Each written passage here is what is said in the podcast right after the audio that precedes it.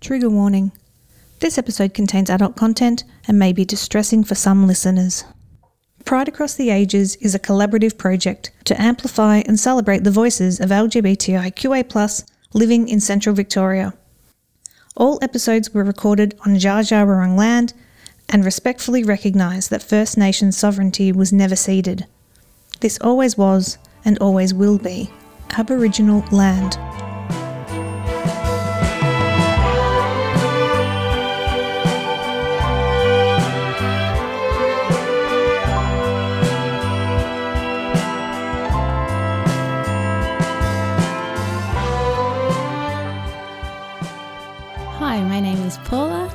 Was born in Melbourne in 1974. I'm a lesbian and my pronouns are she and her. I'd like to tell you the story of my childhood, and it started with my mum. She came here in 1964 from England on like a two year holiday maker visa, but she met my dad shortly after she got here and ended up staying. So, meeting my dad didn't turn out to be that great. She had three children with him, and at the point where she had three children under six years old, realised that she needed to leave. And it was early 70s. It was quite a difficult time, but he was schizophrenic, paranoid, abusive, violent, alcoholic. Just not a great mix. There was a lot going on at home. And just after I was born, she was like, I really need to leave this situation. And you think of the time, it was really difficult. And so I'm so proud of her that she could do that. I know it's such a difficult thing for a lot of people to leave that situation. But also, lucky for her, at the time, the women's refuges were just being set up in Melbourne. Women's Lib was happening, there was a lot of marches going on, and a lot of action from all of these women to help other women. And so she was able to go into a women's refuge. Um, this was I'm the youngest of three kids, and so this was when I was just a baby. But she had a long association with the Women's Refuge, and she was on the committee until I was about ten years old. So all of my childhood was there. I didn't go to kinder or anything. It was all just at the Women's Refuge. I have strong memories of the childcare workers at the Women's Refuge being these really lovely, creative women. There was a playground at the back, I remember, and I just, there was always kids, just there were always children there. There was always someone to hang out with. And I have strong memories too of these women in overalls, quite a lot of lesbians, sitting around on the floor in circles, having meetings, printing off newsletters in one of those oh, I can't remember what they're called before photocopy. And they were all there for action. They were there to help lift each other up and they were there to to do the work and to create better lives for each other. There were times where women would come without their children to the women's refuge and we had a little minivan and I remember times where women would go with the woman who just turned up and go and get her kids back from the father or from the nana or someone who was looking after the kids while she fled. So there was a lot, there was a, just a lot of um, strength from that situation, and there needed to be because there was regularly women coming in, and there were also regularly men trying to get in, like fathers trying to get in the door. And I remember the door was a frosted glass door. This was at the Women's Refuge in St Kilda. And I remember women inside the house holding the door closed so that a husband couldn't get in things like that. So it could be scary as well. Women were obviously coming in distressed, but I think because we were part of it for such a long time, we weren't living there that whole time. We were just living there for a little bit, but mum got back on her feet and um, we moved out, but then she was there on the committee for 10 years. That we built such a relationship with the workers and the women there. And there were great things happening. They would take us on camps and just give us a lot of experiences that mum wouldn't have been able to afford as well. She didn't drive, we didn't have a car, so we never really went on holidays.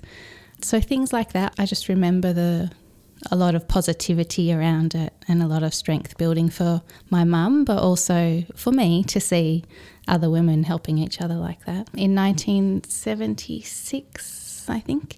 They made a film about the Women's Refuge, and I'm in it. Uh, my whole family's in it when I'm two years old and running around in the hallways. And my mum must have been on the shopping or cooking type of committee because she's in the kitchen peeling potatoes in the film and so that's really lovely i have a copy of that film i can have a look at that sometimes and my brother and sister are in it as well and i think that won some australian film awards at the time just to give a voice to all of those issues around women's rights and feminism and equality at the time and domestic violence so moving on from that part of our lives. I guess an, another support for our family was our local primary school because my sister was at primary school during this time when my mum left my dad. But then the primary school was its own supportive community for our family. And they gave mum a lot of furniture when she left the women's refuge and moved out to her own place. So we had all the chairs from the school attic and the carpets from the school attic and things like that. And when I was at the school, I would often go up to the school attic. I don't think I was supposed to be up there, but I just remember going up there and having a little look around and seeing what else was up there, which was fun, a fun thing to do.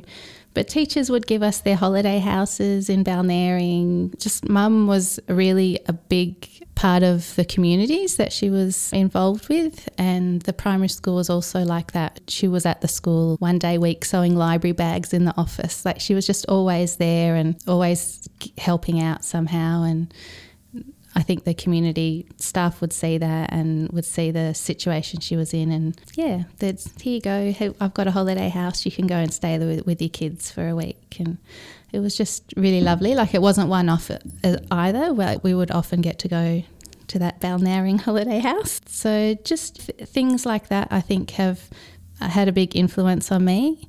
That kind of support that we can offer each other, and yeah, just like building each other up and helping each other in those times of need. Yeah. So I did also want to talk a little bit about what I felt like I was going through after all this, because obviously that was a lot going on for my mum. But then growing up in that environment, and then I guess how it affected me, which definitely was a big influence in my life, um, positively and negatively, because I was dealing with my dad. And even though my mum had left, like it's the early 70s, it's like he still has rights. And so he still is allowed to come over and he's still allowed to take us out to the beach and he still has to do that. There are a lot of times when mum was back on her feet that he would come over and he would be drunk or something or but he was allowed to come in and he'd start getting violent or something and throw something across the room. And I remember this time when I was probably about six and I stood up on the table and I told him he wasn't allowed to do that and he has to leave. He was uh, up until I was about 12, he lived locally to us and he would often come around and it would be the same thing where he'd be drunk and violent and then he'd leave. So in in dealing with that, I guess it made it a bit difficult, like to have an open trust of people, to because he was very erratic with his mental health issues as well. So j- just to know who to trust in in uh, all of those situations that I was being brought up in. Although there was a lot of strength and a lot of love from my mum, who's a total sweetheart, there was also all of that other stuff that I was having to deal with. Um, inside. Through primary school, I was a bit of a loner. I remember climbing trees and just watching people. ah, that's a bit crazy, but that's what I did. And in high school, I didn't climb the trees, but I, I guess I made friends with um, international students who needed some help with their English. Just it wasn't like I had really close friends otherwise. And I think that was in part to do with just being a introverted person, but also having trouble to communicate with other people what was happening in my life because there was so much really going on. And even when I was in high school, my dad had moved when I was 12, so he wasn't around anymore when I was in high school, but he would still call. He was living in Sydney. He was homeless. He was living in Hyde Park on the bench or in the caves at Bondi Beach and he would call quite regularly and mum didn't want to talk to him my sister was older and had moved out at the time and my brother was often out. So he would call and it'd be me mostly who would pick up the phone and who would stand there and listen to him on the phone. And he would, in his schizophrenic paranoia, would be telling me all kinds of things. And as a young teenager, I thought was a bit strange, but I also didn't know how to say that I wasn't going to listen as well. That that was just I guess that was a hard thing and I guess for my mum having all of that pain from him in the past and not wanting anything to do with him but also being brought up in England in the 40s it's not like you talk a lot about these kinds of things. I was never really told that I could hang up on him or say, no, I'm not going to listen. So I just remember a lot of my teenage years just being the one that would just listen to him. On reflection, that wasn't great and that's caused a lot of stress and anxiety for me as a teenager. And then I guess you add to that that in my late primary school years, I was experiencing childhood sexual abuse, which I don't really want to go into that much, but just to know that was there and happening. So I guess overall, I could have learnt some things about saying no or about speaking out about things, but at the time, obviously I didn't know. And it's like this real contrast in my life of all these really strong women, like from the Women's Refuge, and then all these bad things happening that I guess wasn't really until later on in my life that I said I could take that I had power and I could I could take that. Yep, that's the little Paula. and all through this time from about 12 years old, I started dance classes and I just fell in love with it and it I feel like it helped me so much because I was such a little quiet kid, but having that outlet and that freedom and being able to move and it did so much for my my own mental health and my well-being. And all throughout high school, I was dancing, like doing three hour dance classes two or three times a week. And I just loved it. Like it's all I wanted to do. I loved everything about it. and I think throughout my life, although I haven't been doing that many dance classes throughout my life. I've always tried to find dance, and sometimes I haven't had it, and I've felt a bit low during those times. And then I'll be like, oh, yeah, I have to dance. That's what I have to do. So, whether it's like ballroom dance or tap or ballet, like belly dancing, anything, as long as I can get my body moving to music. And that has been very healing for me, I'd say. So when I was at high school, I got the top mark in Victoria for dance as a VCE subject, but I didn't really think that I was that great. I didn't have the confidence to apply to any dance courses. I didn't, but I applied for uh, speech therapy because my dance teacher, her mother had a stroke, and I visited her in hospital, and then I saw that she was doing speech therapy after her stroke, and I just thought, oh, I'll give that a go. My mum hadn't finished high school. She she cleaned people's houses, and I'd often go with her and help out and um, see how other people lived in fancy houses. But my sister, who's the eldest, she went to uni and studied psychology. My brother didn't go to uni, and then it was my turn, and I did really well at school, and so I just that was what I was going to do. I was going to go to uni. So I started studying speech pathology. This was at La Trobe in Bundoora. It was the only uni that offered it. And as I said earlier, we didn't have a car and I never learnt to drive. We were living in Elwood and the commute to Bundoora was like two buses and an hour and a half, something like that. So I did it for a year and then I got into the dorms so that it would be easier for me in the second year and the dorms that I moved into, they're called Chisholm. It's called Chisholm College, and it's the international dorms. So a lot of students come from overseas to stay there or from the country. I was studying there in my second year, and holidays had started in the middle of the year. And I went home, and then when I came back in July, we had a new person on our floor, and it's a floor of 12 individual rooms, a shared kitchen, and two shared bathrooms. And I remember going into my room and he- just hearing everyone was in the kitchen and it was really noisy. And that's not my ideal environment. So I stayed in my bedroom and I was like, why is it so noisy in the kitchen? Like, it's never like this. And then I realized after a couple of days that it was the new person who'd moved in. It was Kate from America. And I believe at the time, Kate was thinking, who is that girl Paula and why does she never come out and speak? And I was thinking, who is that girl, Kate, and why does she never stop speaking? So eventually, after a couple of days, I did come out of my little cave, and I actually would like to read to you something that Kate wrote. I don't know when she wrote this, I think it might have been like 20 years ago. and this is when she first saw me come out of my room at Chisholm College. And this is in 1994. We were all standing around the hallway joking around. I was taking a lot of heat for being American, and so I was doing my best to f- defend myself while admitting that America has its faults. Paula showed up just in time. As she walked very slowly and deliberately down the hallway with a shy but wide smile and huge eyes, I thought I was looking face to face with an angel. Everybody got really quiet for a moment, then they rushed her to me. I was interested in her immediately. From that moment, when I met her to now, I knew my life was changing. I was captured by her quiet wisdom, the way she sang and danced, the fact that she took an hour to eat a small plate of food because she savoured every bite, the way she moved, walked, talked, and maintained a serene optimism whenever she was struggling with something inside. From the moment that I met her and through every step of this journey we were on, I was always aware that I was forging the most important, meaningful, and true connection with another human being that I ever had and ever will have.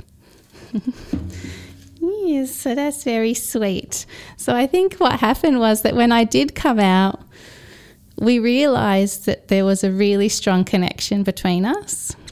Kate was standing in in the bathroom at one point singing we are family. And she was dancing around, and I just looked at her and I thought, oh, we're like the same person almost. Like we, there's so much that we have in common. And I could just see from that one moment, even though we're so opposite, that there was really some deeper connection there. And uh, another time we were waiting at the tram stop in Bundoora, which at the time was, there was like nothing up there. But we were waiting at the tram stop and we were going to a place called the Faraway Tree, which was like the university kind of nightclub that was close by.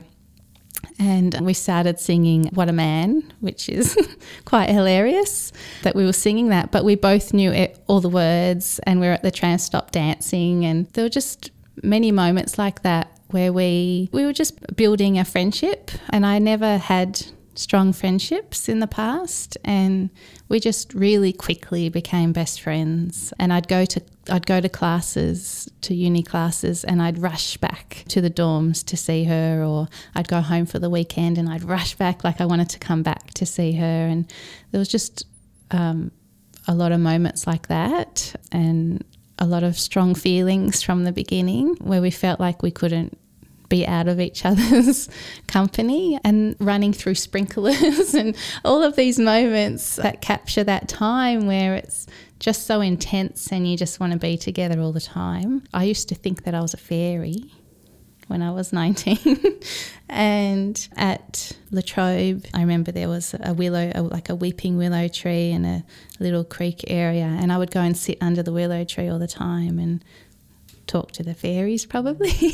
and I remember once I felt um, confident that I could trust Kate, that I took her there, and it was a really special thing that I could do, that I could take her to the fairy tree, and that she didn't think I was crazy or anything like that. And she just listened. And it was actually there at the fairy tree that Kate taught me a game that she called the Madonna game. and the, this is very American, but the Madonna game is where you just sit there and talk about how good all the good things about yourself, because Madonna is seems that she might do that, and so it's uh, nothing that I would have thought to do, and I was probably doing the exact opposite in my head mostly. And then Kate's, yeah, you just say all the things that are really great about yourself. and so we would often go and sit by the fairy tree and play the Madonna game. And yeah, I think that relationship just built on a lot of trust and a lot of positivity and just this bond that was really instantaneous with each other. I remember this one time because Kate was only here for a semester and it was from the middle of the year to the end of the year. And so Thanksgiving rolls around, and we don't know anything about Thanksgiving. My family didn't know anything about it, but Kate's obviously missing a Thanksgiving with her family at the time. So my mum invited Kate around and we put on a huge Thanksgiving. We wrote down everything that we needed and we are like, honeyed yams, what is that? And mum made a pumpkin pie and we tried to make all these things that we had no clue about and had quite a few people over. And I think Kate really appreciated that because she was missing her family and it gave my family a real insight into our our friendship at the time and how close we were and then never seen me be with anyone like that before. I guess that gave them a little inkling of what was to come.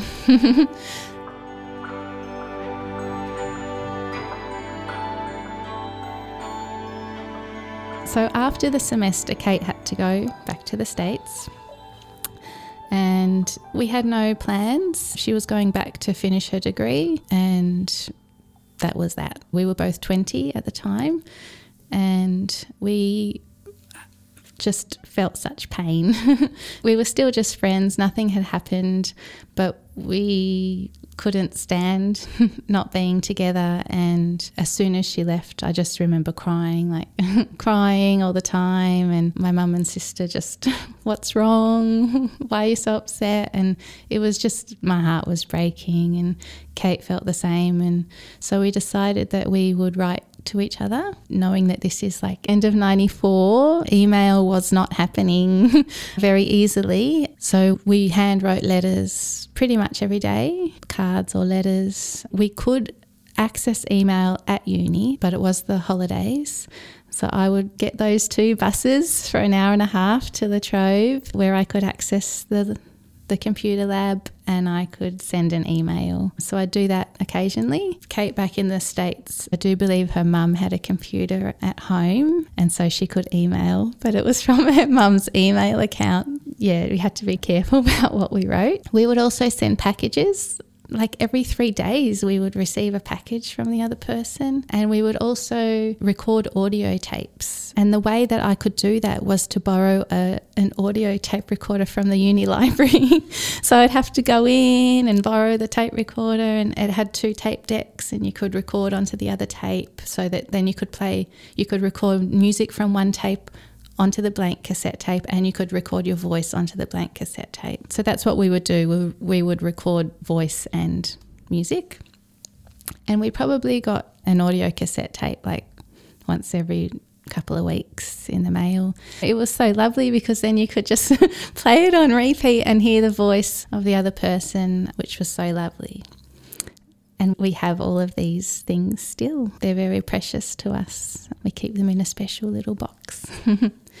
so we were apart for six months, and then Kate somehow managed to get the money to come back to Australia for my 21st birthday in July the following year, just for a couple of weeks. And it was at that visit that we really realised that we were more than best friends more than besties. Even though we had our little love heart necklace that was the best friend's love heart that was broken in half, we were more than best friends and we couldn't stand to be away from each other. And yeah, it, it became a lot more during that visit. And then we had to be apart for another six months. And it just kept happening because we were both studying and there was no way that we could be together at that time. So we just committed to trying as much as we could. We didn't have a lot of money because we were students. So I remember I created my Kate account instead of my bank account. I called it my Kate account so that I could try to get money to go to America. But I was a student, I was on Austudy. I was from a family didn't have a lot of money, so I was saving every penny so that 6 months later I could go and visit Kate in America. So I was able to do that. I think I was working at a checkout chick at Coles or something at the time. And Kate was studying at Boston, at Boston Uni at that point. point, and I went over there just like on Boxing Day. I think I left on Boxing Day because Mum didn't want me to miss Christmas at home, and it was like full on snow everywhere and we were able to stay in a friend's apartment in Boston so we were alone and it was just a really magical time really. Just the first time that we were really alone and I think I was there for about 5 weeks. I was able to stay with Kate at the dorms at Boston Uni because you can't have a boy in your dorm but you can have a girl in your dorm. And then I went back to Kate's family's place and met them oh, and we went to Disney so it was a bit of a whirlwind trip, but it really, I guess, for both of us, made us realize that we were each other's lives then and that we were going to find a way, no matter what, to be able to live in the same country, which wasn't really easy at that point in time. In 1995, I believe there were only five countries in the world that you that would allow like immigration with a same-sex partner from that country. I just remember searching and searching, trying to find answers of how we could be together. And thankfully for the Gay and Lesbian Community Directory, because deep within this little treasure, we found the Gay and Lesbian Immigration Task Force. And it says here that they provide advice and support for Australian citizens seeking permanent residency for their overseas partners. And they meet at four o'clock on the first Sunday of every month at the Betty Day Centre in St Kilda. and I was living just near there at the time. I contacted them and we received some advice because we were very lucky. Australia was one of those five countries, America wasn't, so that wasn't able to be one of our options. So we did everything that we needed to do in order to get Kate here, and it basically meant that we we had to spend as much time together and we had to prove that time that we spent together. So we counted those two trips. We counted the time at La Trobe Uni that and we counted that saying that we were living together and we counted the two trips that we had. Because it's you know you have to prove that you've lived together but you can't live in the same country. So it was a really catch 22 that kind of situation. But we did all that we could. We opened joint bank accounts. We all of those types of things that we could do so that then 6 months later Kate was able to come to Australia on a holiday maker visa and that was only a one year visa, but we knew within that time that we had to gather all of the evidence that we needed in order for her to stay. Yeah. So we had to have the lease of our apartment in both of our names, just all those little things, knowing that we'd have to go to immigration and thinking probably from some crazy movie that we'd seen that the immigration officer was going to ask us what color toothbrush does your partner have? Something like that. So I, I, just remember being obsessed about the color of the toothbrush for some reason thinking that i would be asked that and i wasn't. But uh, yeah when the time came and we were applying for kate to stay we had to apply for a interdependency visa and this is a visa class that's often used when someone wants to care for like an elderly grandmother or something like that. So somehow it was snuck into that category, same sex couples, and we were able to apply through that visa. And thanks to the Immigration Task Force who had told us about that because otherwise we wouldn't have known. And also, thankfully, our immigration officer, Sandra, was part of the LGBT community. And after you apply, there's like a period of time where you have to go back and give more evidence. But Sandra would see us under the Ferris wheel at Midsummer Carnival, or she'd see us like at the Matrix ball or something like that. And yeah, we were always so thrilled that she was there in that role. And then it made it not so scary, that whole process. So I remember going to the immigration building in the city when we made the application. And as I said before, Kate and I had kept all of our correspondence over those two years that we weren't together all the time. And we had it all in a box, and we, we went up to file for the visa and took the whole box with us. And they looked at us, the receptionist, and she said, um, no, you, we can't accept that. we were like, oh, yes, but this is all the evidence. And she said, no, it's too much. We can't accept it. We're like, but it's all important. And she handed us an A4 envelope and she said, here, you can put a few things in this. And we were scrambling to find all the good stuff out of the box so that we could put it in the envelope. But um, yeah, that's the short part of the story is that Kate got to stay and that she got that interdependency visa, which eventually became temporary resident and then a permanent resident. And then she applied for citizenship and she had her citizenship ceremony in 2001. And so even though there's a lot of pain there for her and for both of us that we can't we can only be in one place, the fact is that we could be together, so that was wonderful. But it meant that Kate had to be away from her family, which is very difficult and has always been difficult and even now to this day is difficult. I guess I've always understood that's a sacrifice that Kate made to to be with me is to come here to another country to live. And so that's love really, isn't it? yeah. That was in 2001.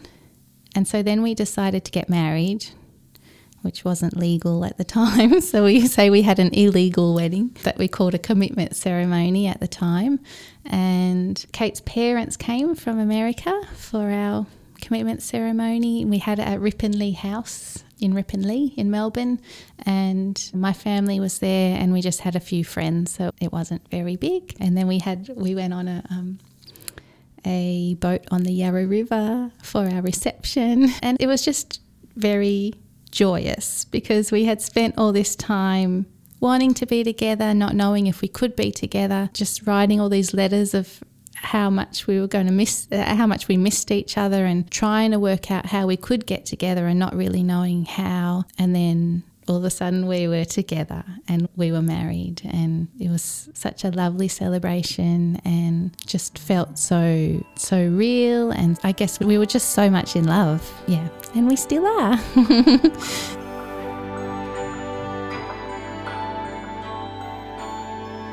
So this is a card that Kate had written to me at the end of 1995. And this was when we were trying to, still trying to work out emails and how to do email. and we were still trying to work out how she could possibly come here. And she's written this in the card. I'm missing you so much. We talked on the phone tonight and your voice sounded so sweet and nice. I was so excited just to listen to you.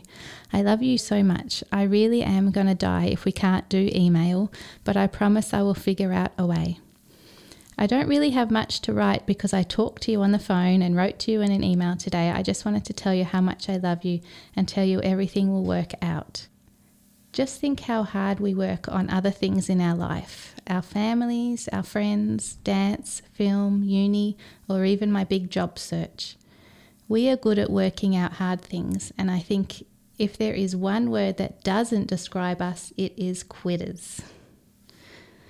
So I think this really talks about us at the time that it was just we were in this kind of limbo space where we didn't know how we could work any of it out. We didn't even know how we could work out emailing, let alone getting someone on to another country. Just reflecting on how, like, even though you don't know how you can work something out, you just take the little steps that you can and you don't give up. You just keep going and you just source information from everywhere that you can because remembering at the time there's no internet. The email was like a black screen with green writing. That's all you could manage. we just had to source the information from anywhere we could. We had to have a lot of hope that something good would come from it and really not give up. So I think if you're really struggling with trying to work something out, the best thing to do is not to give up hope, but just to keep keep going one little bit at a time. And then we did. we made that happen. And as I said to my mum at one point that I wanted to send Kate some socks. and my mum said, I'm sure she can buy socks over there too. So don't forget all those little things as well that, that are important and all those little things that mean I love you as well. So then, after Kate and I got together, we found that I guess we found different community groups and Kate um, being an artist joined the Lesbian Artworks and had they were having shows from Brunswick Mechanics Institute and I joined the Women's Circus. So the Women's Circus they've been running from Footscray for many years and at the time when I, I knew about the Women's Circus before I joined them which I joined them in 2001. But I thought you had to be a lot older to join them. I thought you had to be 55, which is actually the performing older women's circus. So I joined the women's circus in 2001 and at the women's circus was this wonderful woman, Vig, who was one of the workers at the women's refuge. So Vig was a big circus performer. She had known me since I was a baby, and there she was at the women's circus. So immediately I felt like this just like this it was a nurturing space and it was supportive. The women's circus does a big show every couple of years, and the year that I joined was a big show. And I think it was their 10th anniversary, and they did a show called Secrets, and it was about domestic violence childhood sexual abuse. So it was a big show to come into the circus with, and having my own experience of those things meant that it was quite a significant show personally for me. They, the Women's Circus, had set up a lot of support groups because a lot of the women in the circus have those experiences. I remember Kate came to do techie stuff, so we were together a lot. And I was with the Women's Circus for about five years and just met all these really wonderful women, a lot of queer women, and a lot of people that I'll be friends with for a long time. Just so much creativity and and support there and understanding. That was a wonderful thing to be a part of. And then from circus, I was like, I still need to dance. I realized that there's a dance school called Dance Cats, and Dance Cats is gay and lesbian ballroom dancing. And I never tried ballroom dancing. I thought I'll give it a go. So actually, Kate and I started together, but soon realized that that probably wasn't a good idea because um, I think I was following when I should have been leading and all of that kind of stuff. I continued on with Dance Cats, and one of the women there was actually a woman from the circus. Just there was another connection there. And Dance Cats was great because it was this community that would travel around Australia and compete in competitions with other same sex dance schools. It was always the same little communities getting together and competing with each other. But then this one time they had the Asia Pacific Out Games in Darwin and we got to go to that. So there was a whole wide range of sporting events and then there was dance sport. And um, oh, I remember it was so hot, but it, it was a great event and it was a wonderful thing to be a part of. Um, that community and it's like we took over the whole of Darwin and yeah I feel like all of those types of things in the community and being creative and movement based are really good things for me and places that I find work really well for me. And I find lots of people in those places that uh, I get along really well with. So I keep seeking them out.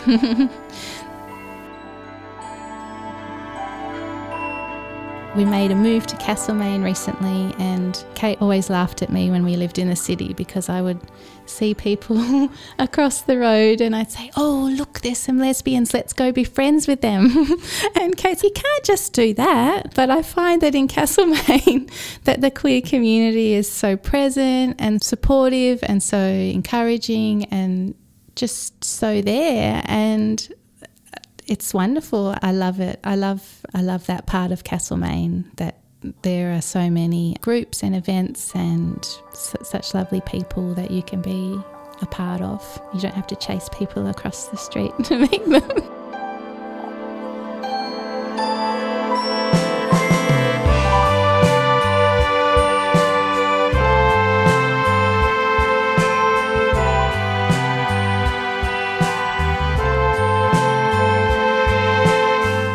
This project was made possible with the financial assistance of Victoria's Pride Regional Activation Program and Midsummer Festival, and with the support of the Mount Alexander Shire Council, the Mount Alexander Shire LGBTIQA Steering Group, and the Queer and Now radio program on Main FM 94.9. This podcast has been produced by the Queer and Now team, Shireen Clone and Amalia O'Hara, at Main FM 94.9.